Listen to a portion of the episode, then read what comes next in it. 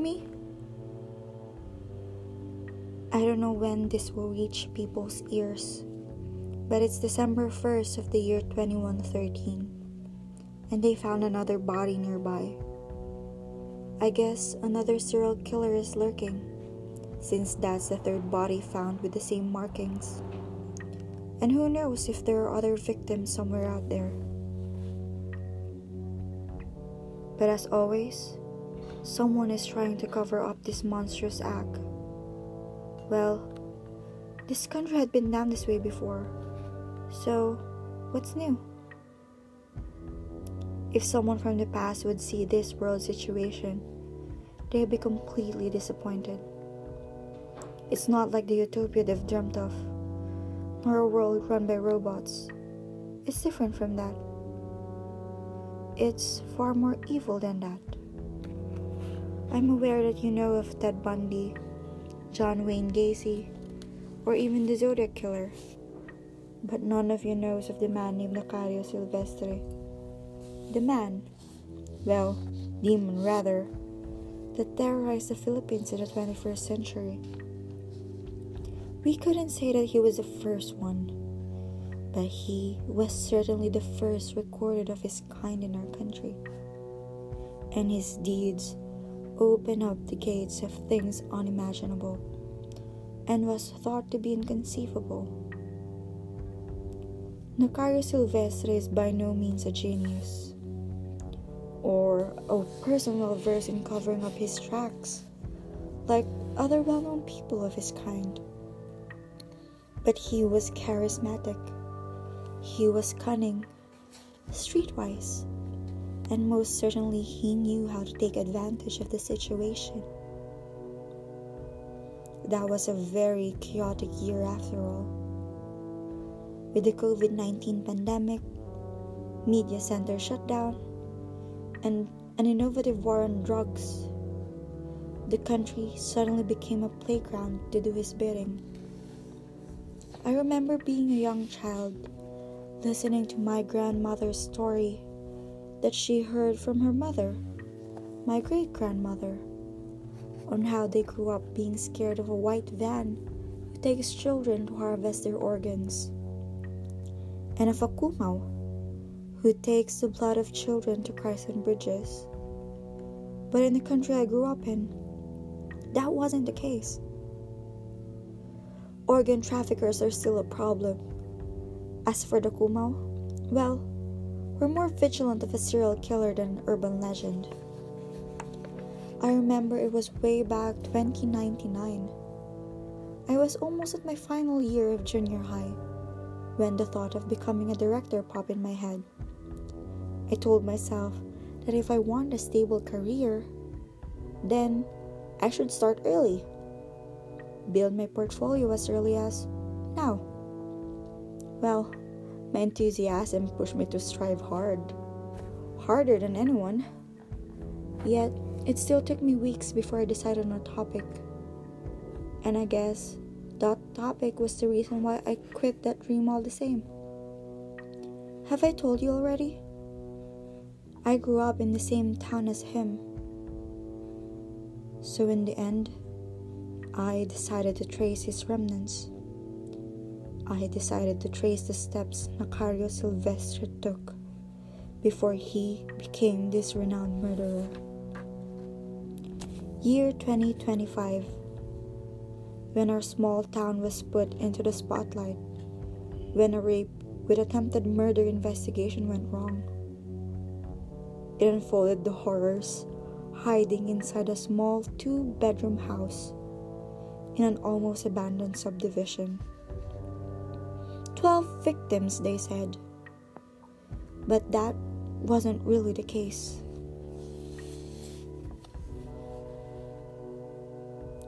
Let's start where it all started. Back when Macario Silvestre was but a young child.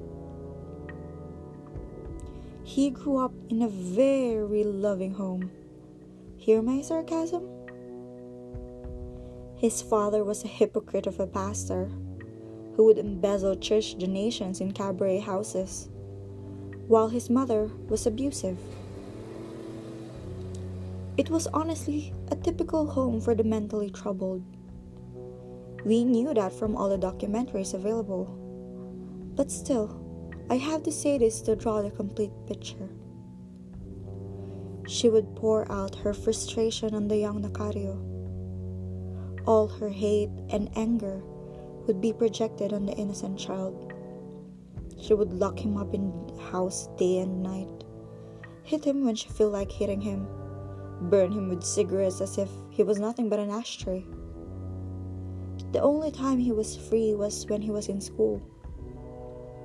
But sooner rather than later, even that privilege was taken away.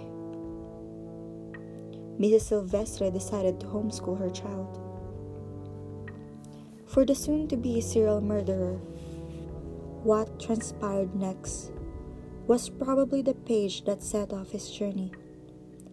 He was then alone at home and unattended, holding in his arms his pet cat, the pet that had been his companion through thick and thin. Yet when a certain malicious thought flashed in his head, he answered, "Why not?" without any qualms. He was petting the cat lovingly, yet in an instant, he made a swift, indecisive swing, going for its neck. But that wasn't enough to complete the task.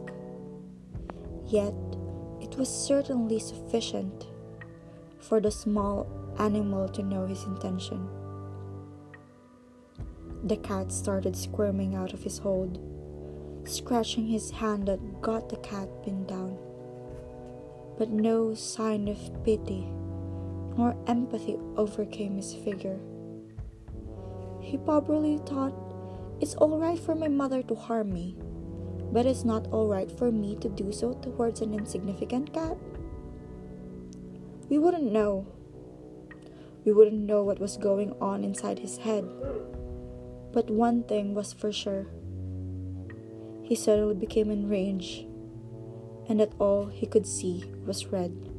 1, 2, 3, 4, 5, 6, 7, 8, 9, 10. Even before the 10th strike, the small animal had already succumbed.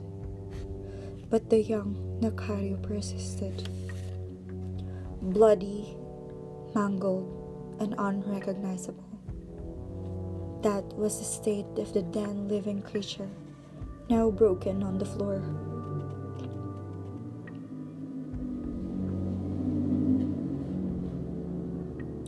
And that was the day when young Macario finally found a way to release his stress.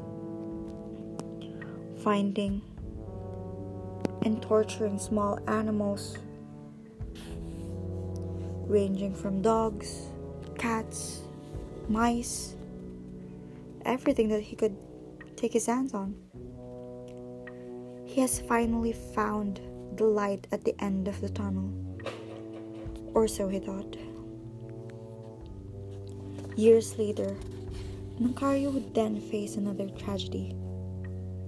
His father was arrested due to embezzlement, which drove his mother mad. And the worse his mother's mental state was, the worse were his injuries. Cuts and bruises littered his teenage body. Then he even thought of suicide.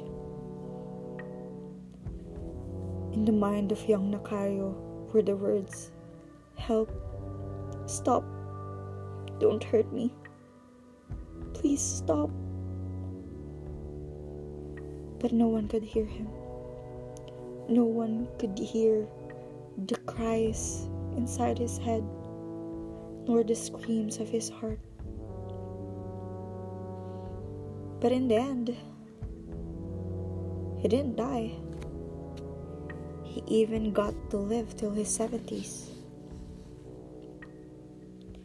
Due to that incident, he had to stop his studies due to insufficient finances, and since his mother wouldn't let him leave her side, he was stuck. He was in pain, he was in so much agony and confusion. He was questioning his existence and purpose. He was just so lost. Help me. Please help me, were his cries deep inside. But he saw no way out, other than the end of his mother, of course. But do you think he can do that? Well, it did happen. And that event wasn't so dramatic for him. That was probably even the happiest moment of his life. He wanted his freedom. He wanted a sense of normalcy in his life. And he could only do that without that woman that gave birth to him. So he made sure his mother would never have a hold on him ever again. He made his mother take more pills than normal.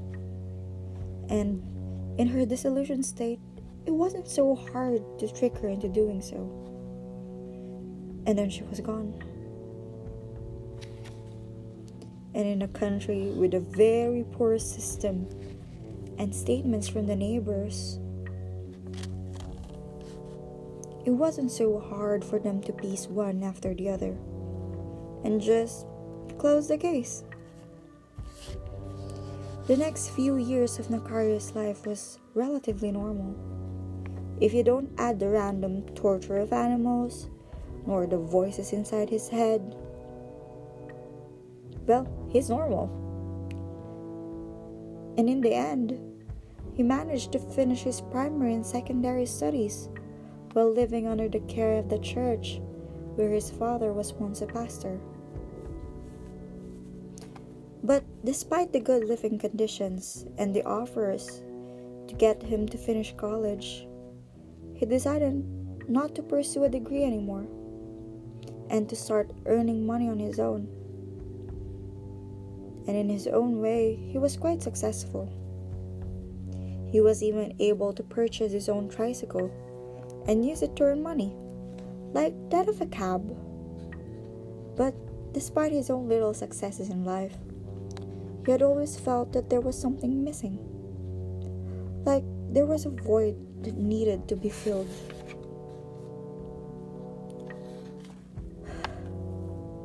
Oh, I forgot.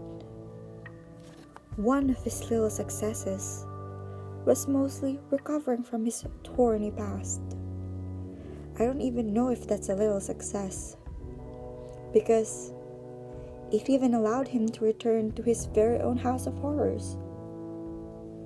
But of course, a wound that deep was certain to leave scars, and that scar became the certain in the life of Macario Silvestre outside prison walls.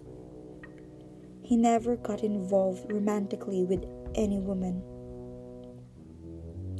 He was strolling day to day with ease, despite the obvious void in his being. It was as if he was craving something he couldn't find. Maybe it was companionship, so he got a dog by his side. And for a while, that made things easier. Until one fateful night in the year 2015. You wouldn't think that the next death would be of his first recorded victim, wouldn't you? The division of good and bad in his mind was no longer clear. So the next event was the milestone that created Macario Silvestre, the murderer.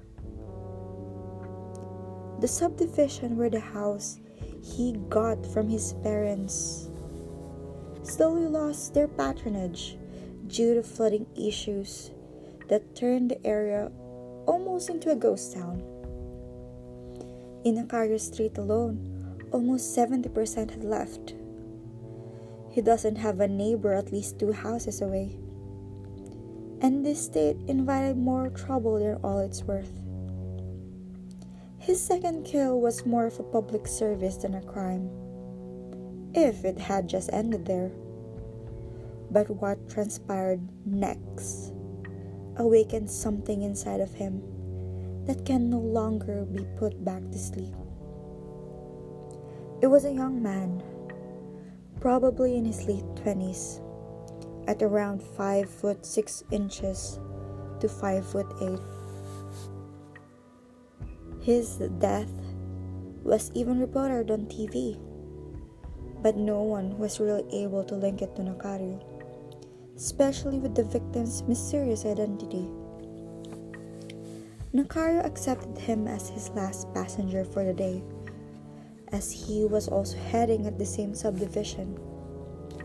The young man asked to be dropped at one of the abandoned streets, which raised some flags in his hand. But he honestly thought that the man wasn't really a man, but something of the supernatural. Well, until he tried stabbing Macario with a pocket knife. I won't tell you what transpired next, because all you needed to know was the result. Macario won. And did you think he was overwhelmed with panic? If you think yes, then you're wrong. He didn't. He was calm.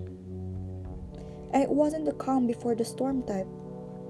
It was as if an epiphany had dawned on him. He looted the corpse of his personal effects, and even of the murder weapon, which he tossed away in the river first thing in the morning next day. When the murder was reported, the body was already decaying, and identification was harder. But despite the police investigation, the case just couldn't be solved, because it was as if the man just popped out of thin air.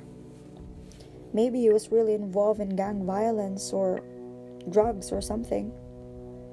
So sooner than later, the case went cold. The case went cold. But for Macario Silvestre, his furnace just started burning brighter.